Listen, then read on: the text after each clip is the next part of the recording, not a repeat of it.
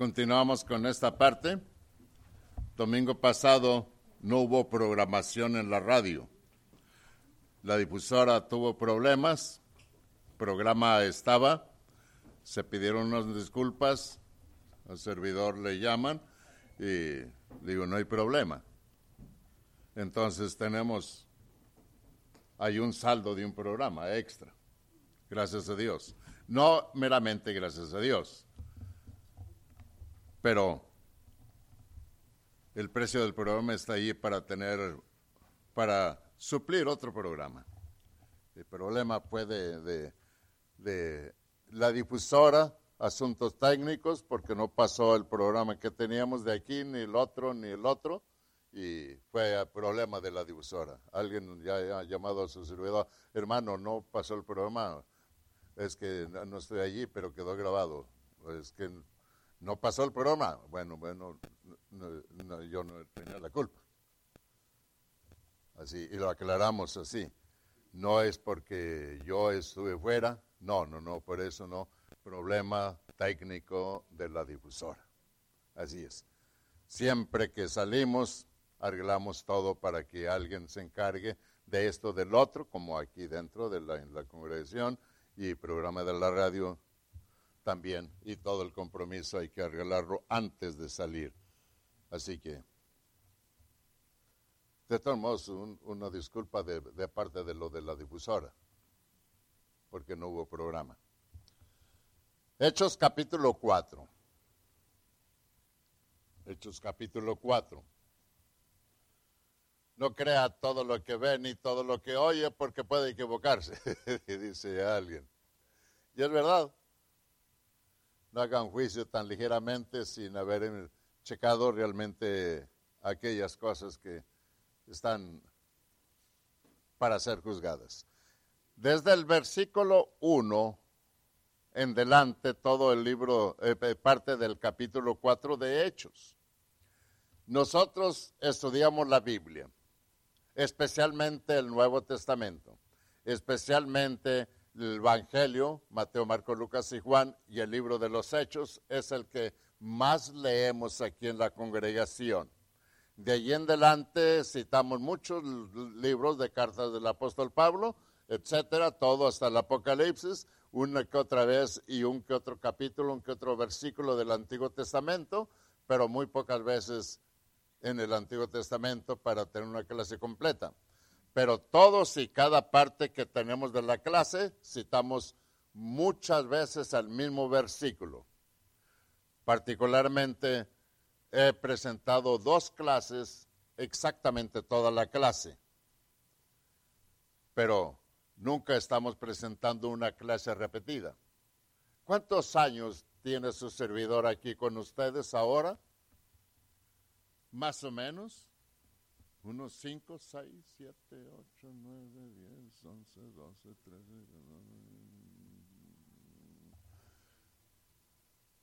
Hermano Piña.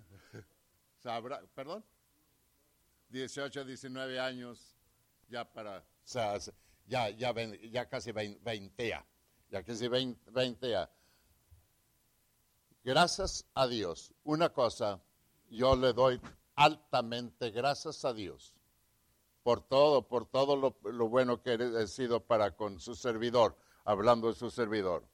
Y un punto muy importante, Gracias a Dios que ha prestado salud a su servidor. Gracias a Dios, muy contento en esto.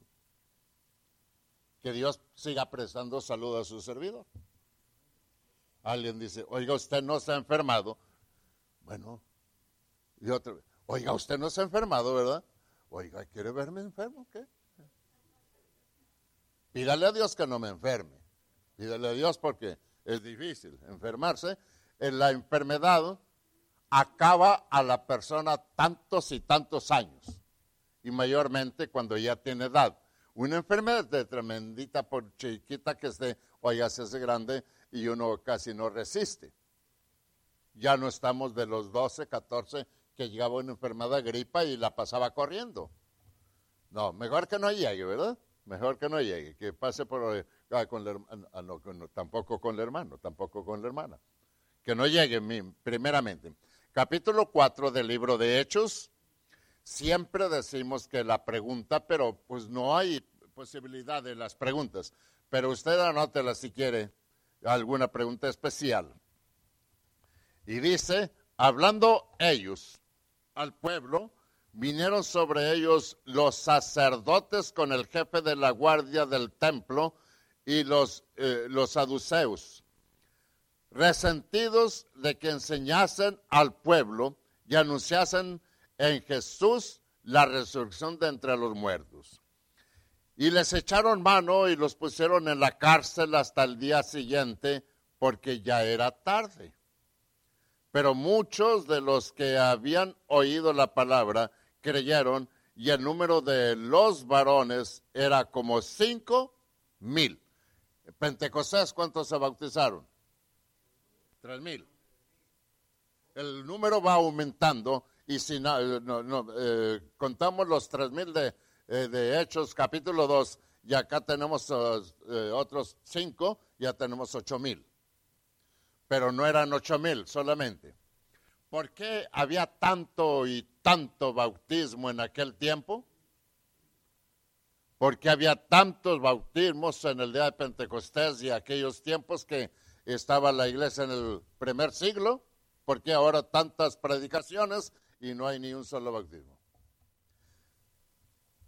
La iglesia empezaba. Era algo nuevo. El día del Pentecostés hay 17 países. Hay una predicación.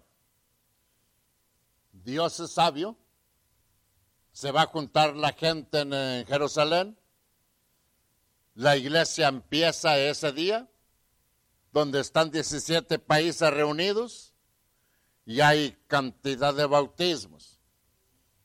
Y de allí en adelante se empieza a predicar el Evangelio por lo menos en 17 países. Para el día 3, 4 del día del Pentecostés, cinco días después, la predicación está llegando a cinco países, eh, perdón, a 17 países o más. Entonces Dios tiene su plan. Resta que nosotros nos sujetemos a lo que Dios tiene planeado para con cada uno de nosotros, para con nosotros. ¿Qué tiene planeado Dios para usted? ¿Alguien se pregunta eso? ¿Qué tiene planeado Dios para usted? No es que tenga una libretita y diga, tal fecha va a ser esto, vas a hacer esto, y vas a hacer esto, vas a hacer esto otro. No exactamente. Nosotros aquí en la congregación, a Dios gracias, y que Dios nos siga protegiendo, no hemos dejado de reunirnos a pesar de las pandemias que han atacado estos lugares. Gracias a Dios. Y gracias a Dios también que hemos ido bien. Y que así continuemos confiando primeramente en Dios y tomando nuestras precauciones. ¿No cree usted que esto es bueno? Sí. En cuanto a la mascarita, cada quien es libre de usarla o no usarla. así es. ¿Nos protege la mascarita? Sí. Y protege con el que hablamos. Es bueno. Es bueno todo ello. No es obligatorio. ¿Quiere usarla? Úsela. ¿No quiere usarla? Pues no la use nosotros somos arriesgados siempre. Dios nos va a cuidar, claro que sí. Dios nos va a cuidar. Va usted a día de campo, llévese su paraguas, por si acaso llueve. Dios me va a cuidar. Sí, pero póngase el paraguas para que no se remoje. Y Dios sigue cuidándole. Y Dios sigue protegiéndole. Sigue protegiéndole. Dice, pero muchos, versículo 4, de los que habían oído la palabra creyeron y el número de los varones era como cinco mil. Aconteció al día siguiente que se reunieron en Jerusalén los gobernantes, los ancianos y los escribas, y el sumo sacerdote Anás y Caifás y, Juan eh, y Alejandro y todos los que eran de la familia de los sumos sacerdotes, y poniéndoles en medio, les preguntaron, ¿con qué potestad o en qué nombre habéis hecho vosotros esto? Buena pregunta. ¿Con qué autoridad y bajo qué nombre ustedes han hecho esto? Ocho. Entonces Pedro, lleno del Espíritu Santo, les dijo, gobernantes del pueblo y ancianos de Israel, con diplomacia.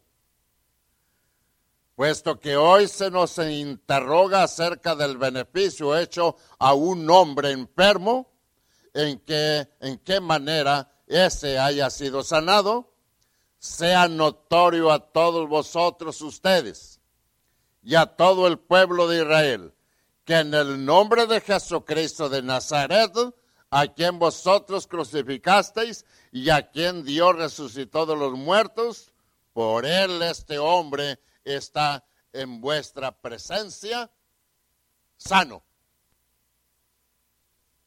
¿Alguien tiene que argumentar algo? Vaya con Dios.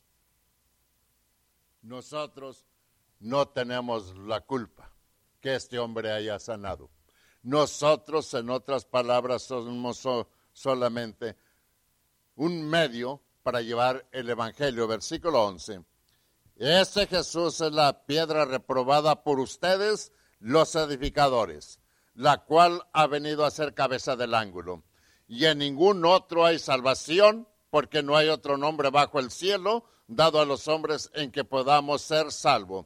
Entonces, viendo el denuedo de Pedro y de Juan, y sabiendo que eran hombres sin letras y del vulgo, se maravillaban y le reconocían que había, habían estado con Jesús. ¿Qué trae la palabra de Dios?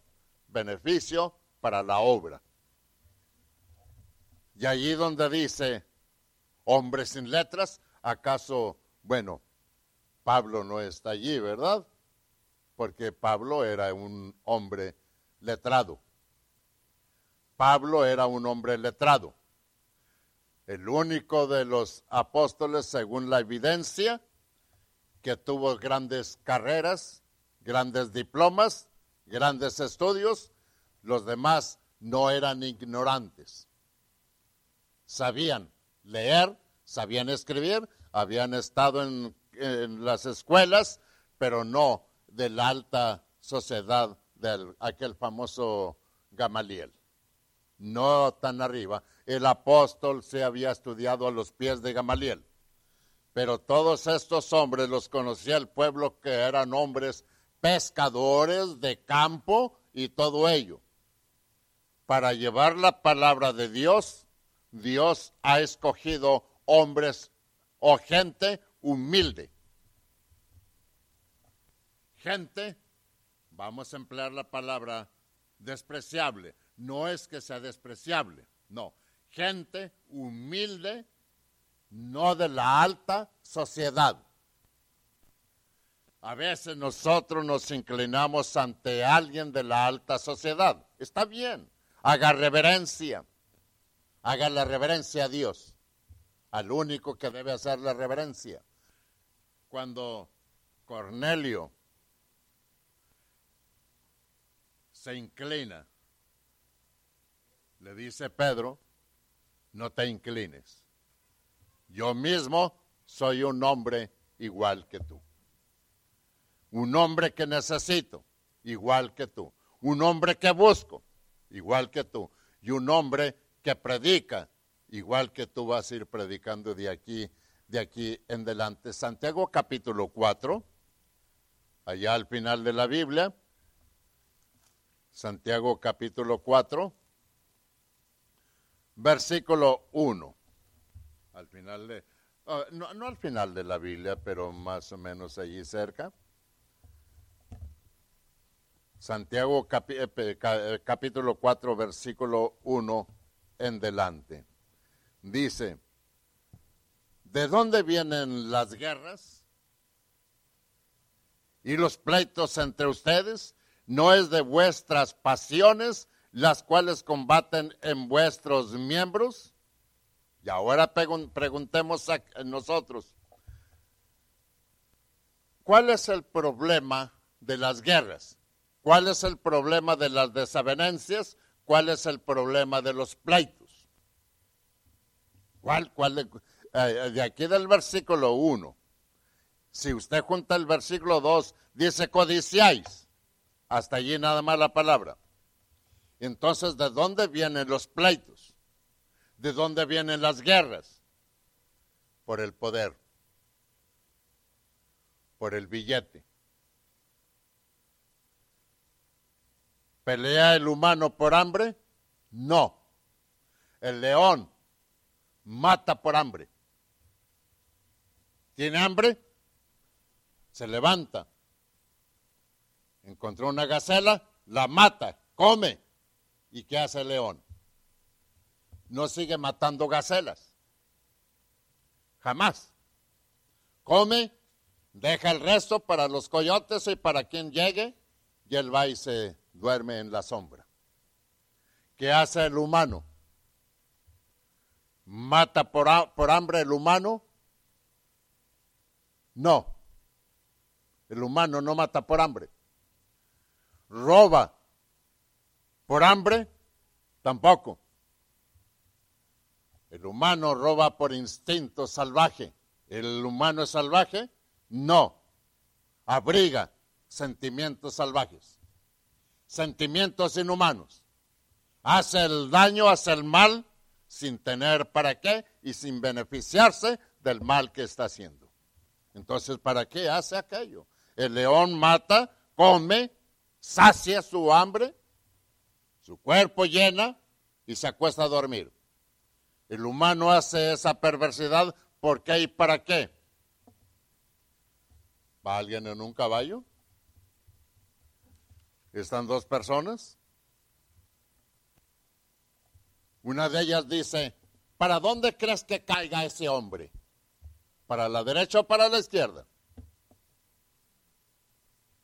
Saca la pistola y le dispara para ver si gana la apuesta. Caiga para donde caiga, que les beneficia. Yo creo que cae para la derecha. Déjalo mato para ver quién gana. Esa es la reacción del humano. Esa es la reacción del humano. Un hombre tiene un pedazo de pollo de esos rostizados sabrosos, no lo encuentra y sale un, uno de los esclavos. Mira, ese debe haberse comido mi pollo. No está seguro, señor. Eh, deja, me aseguro lo mata para abrirlo, para estar seguro si se comió el pollo o no. Qué brutalidad de la gente. Qué salvaje y qué salvajismo hay en los que tienen el mando. ¿Por qué? Por la perversidad humana, no es de parte de Dios. No es de parte de Dios. El Señor Jesucristo vino y vino a perdonar. Y entonces viene la pregunta, ¿cuántas veces debo perdonar a mi hermano? ¿Qué le contestaron? ¿Cuántas veces? 70 veces. Y luego le dijo, y yo no te digo que lo perdone 70 veces, sino cuántas. 70 veces 7. ¿Cuántas son 70 veces 7? Matemáticos. ¿Perdón? No, no, no. La matemática, la matemática. 70 veces 7, ¿cuánto es? ¿Perdón? 4, 190 veces. ¿Cada cuándo? Toda la vida, ¿verdad? No, cada día. Porque yo le perdono hoy, pero mañana ya es diferente. Es 490 veces cada día. ¿Alguien le ha ofendido a usted? ¿Y ya ha perdonado usted? Si alguien nos ofende, estamos dispuestos a perdonarle cuatro, no, no, no cuatro, 90 veces, quitamos las 400. ¿Qué problemas? ¿Qué es lo que dice 490 veces? Para siempre, perdónale todo. Perdónale todo. Sí le perdono, pero no olvido. Y hágase usted una pregunta. ¿Usted perdona? ¿Olvidó? ¿Se le olvidó que lo ofendieron? Seamos reales. A mí no se me olvida. No, no es que se lo borre de su mente. Es que se le borre el deseo de venganza. Que no abrigue ningún problema contra aquel. Perdónele. Eso es el perdón.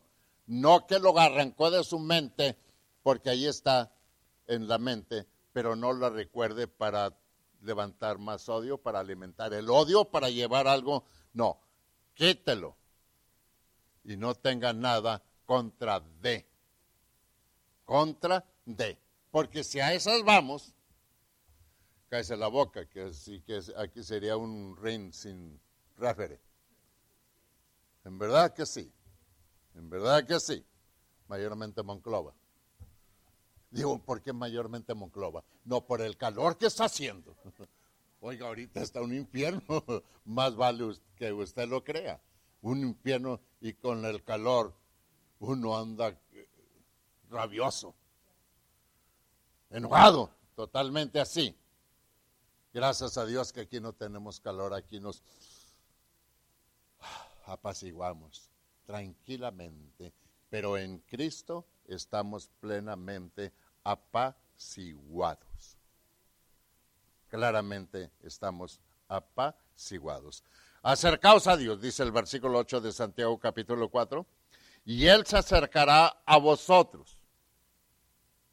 Y lo dice, pecadores, limpiad las manos, y vosotros los de doble ánimo, purificad vuestros corazones. ¿Cuáles son vosotros los de doble ánimo? ¿Quiénes serán esos?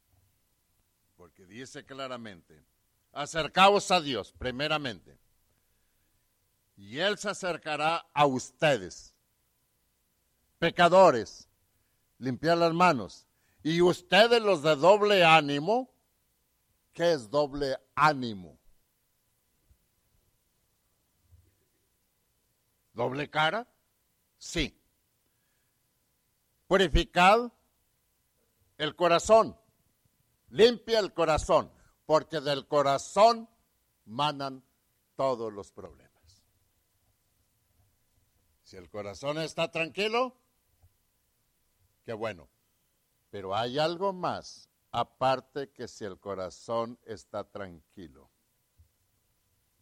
El corazón es uno ¿Qué hay más problemático en nuestro cuerpo? ¿Será el corazón solamente? La lengua. ¿El corazón domina la lengua o la lengua domina el corazón? El corazón domina la lengua. O la lengua el corazón. Versículo 7 eh, y 8 del capítulo 3 aquí mismo de Santiago. dice, porque toda naturaleza de bestias y de aves y de serpientes incluso y de seres del mar se doma, ya ha sido domada por la naturaleza humana. Oiga, esos, eh, esos animalitos del mar, delfines, qué inteligente, ¿verdad? El animal más inteligente, ¿verdad? el delfín. Es el, nada más le falta hablar para, qué barbaridad, qué inteligentes los animales, los delfines. Pero lo dice el, el otro versículo aquí mismo. Versículo 8. Pero ningún hombre puede domar la lengua. que es un mal que no puede ser refrenado, llena de veneno mortal. Con ella bendecimos al Dios y Padre, y con ella maldecimos a los hombres que están hechos a la semejanza de Dios. Y de, una misma boca proceden bendición y maldición, hermanos míos. Esto no debe ser así.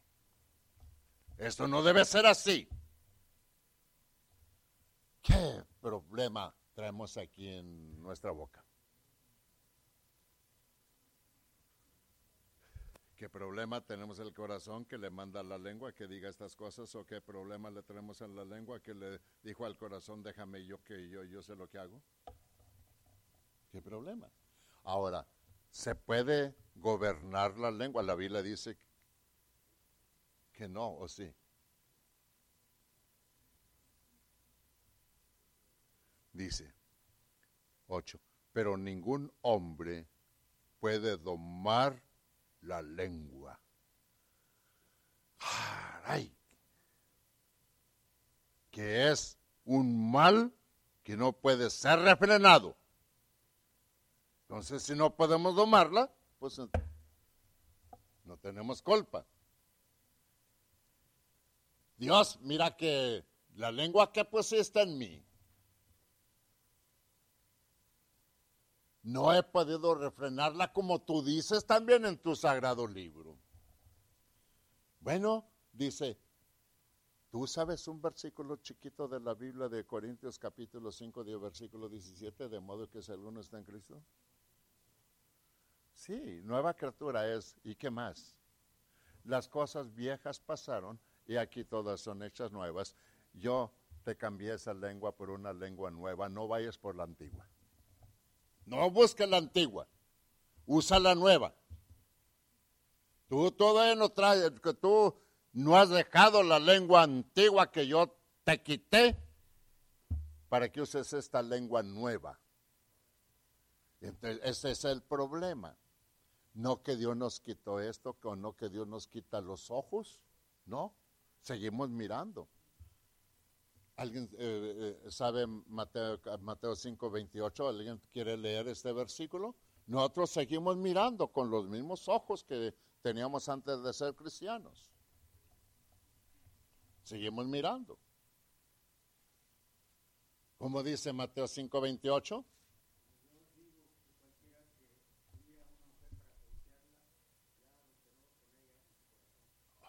Ok, ok.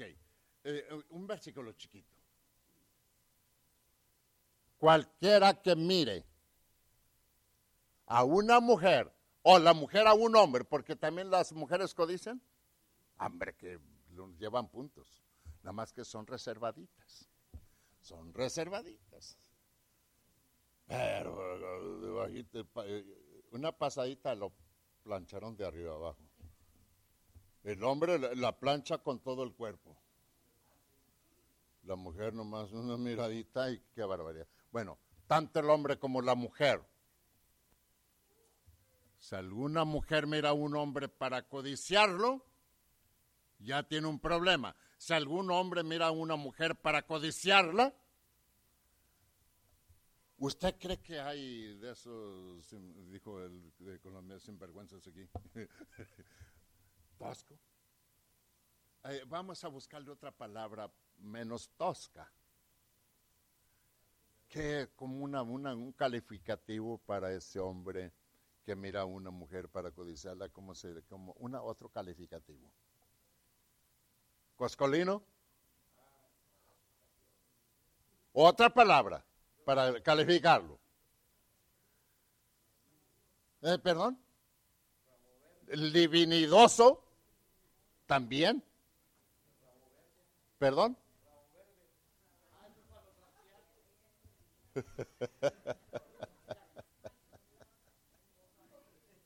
Ay, bendito sea Dios. De modo que si alguno está en Cristo, nueva criatura es lo divinidoso. También lo que dice el hermano Raúl, salió y se quedó fuera lejos. No lo traiga para acá. Y cualquiera que mira a una mujer para codiciarla, pasa la, la mujer como que eh, este va, como es que si la cabeza fuera un reloj. Y a la media hora se regresa otra vez. Porque Porque ya le, oye, no te vas a que torcer el pescuezo, compa. Dice la, la, hermana que está a su lado. No te vas a torcer el pescuezo. E, eso es el problema del cristiano que realmente no ha dejado, de modo que si alguno está en Cristo, nueva criatura es, que no ha sido realmente nueva criatura, porque los ojos son libres de ver. El problema es la forma en que ve. La codicia, lo livinidoso y todo lo demás que encuentre esos ojos que aún no se han convertido realmente al cristianismo. No es problema estar saludar a una mujer, eh, la mujer saludar a un hombre. De lo contrario, todos ustedes han ido a las playas, alguna playa alguna vez. Qué hermosas aguas hay en la playa. Bendito sea mi Padre Dios. Y va caminando y acá está. No, usted vaya derecho que la mujer es hermosa, gracias Dios. Porque cuando hizo al hombre, lo hizo, pero con la mujer se pulió. Gracias a Dios. Para el bien del hombre, no para ser divinidoso. Porque eso vamos a dar cuentas ante nuestro Padre Celestial. Viene, un punto de vista.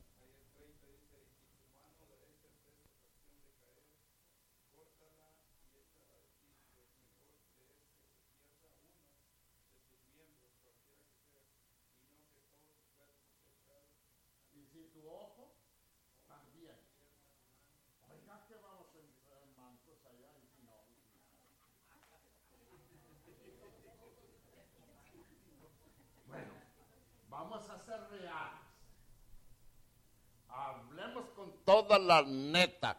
¿Qué es eso de? Con toda la claridad. Aunque se saque el ojo, necesita sacar la perversidad. Así es. Dice en un dicho tosco, áspero, brusco. Perro que ya es huevero,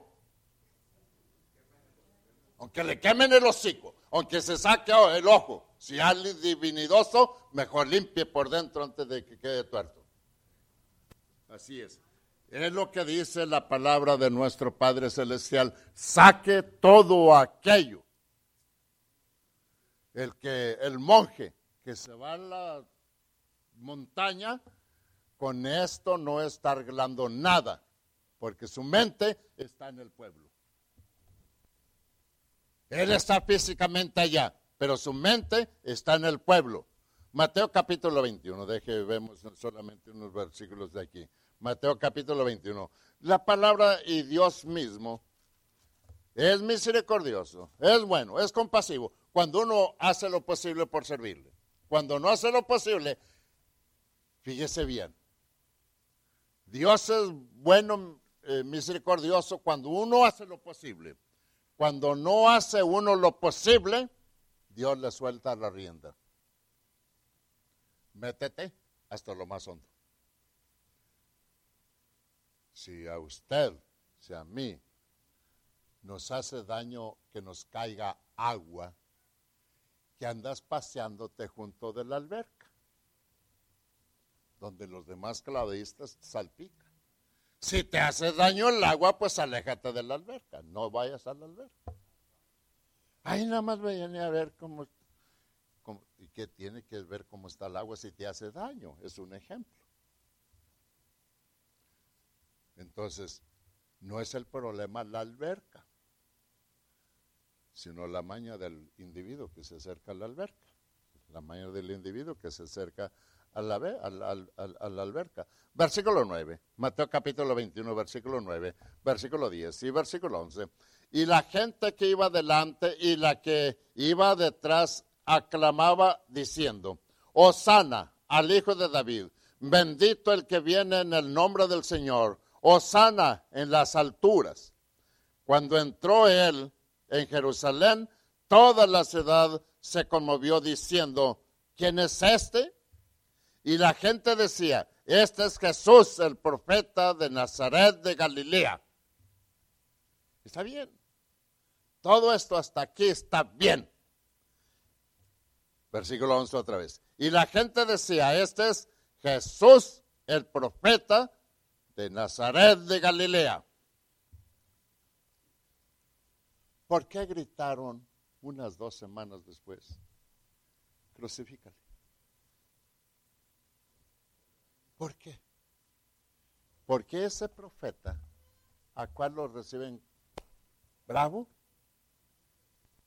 no te es lícito esto, no te es lícito aquello, no es correcto la idolatría, no es correcto aquello.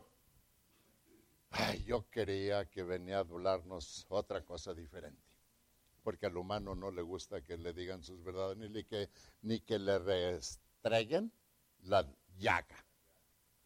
Mejor, dale cuello. Dijo Pilato, aquí tengo a Jesús, porque me lo han traído. No encuentro ningún mal en él. Y aquí tengo a Barrabás, perverso, seductor, etcétera, etcétera, etcétera. Y la costumbre del pueblo es que debo soltar a una persona libre. ¿A quién quieren que le suelte? los que gritaron Osana, Osana, y que ahora les reprendió la forma en que viven, son los primeros que gritaron, suelta Barrabás. ¿Y a Jesús qué hago? Crucifícalo. ¿Por qué? Porque viene a decirme que me aparte de la maldad. Y Barrabás, de la misma calaña. Ese es el problema, que Cristo vino a decirle al mundo que se aparte de la perversidad para encontrar la vida eterna. Y Barrabás, a él no le importa la vida eterna ni nada. Que se va a poder, que me pudra. Y dijo el otro, que me pudra con mi familia, con mis hijos, pero crucifícalo. Esto es cuando la mente se cauteriza. Cuando ya la mente está más cascalota y uh, polillada que la madera que se corta en luna tierna.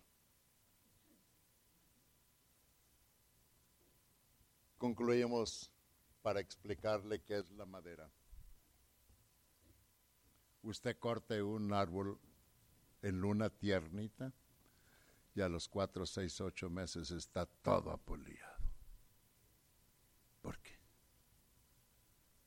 Y córtelo en la luna bien maciza y le dura 100, 200 años.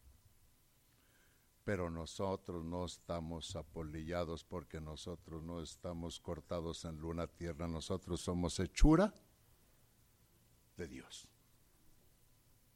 De Dios. El resto es lo que nosotros escojamos, dónde y cómo vamos a vivir. Escogeos hoy a quien sirváis sean los ídolos o al Dios de Israel. Decisión es nuestra y tenemos un receso. Que Dios me le bendiga y que Dios me le guarde.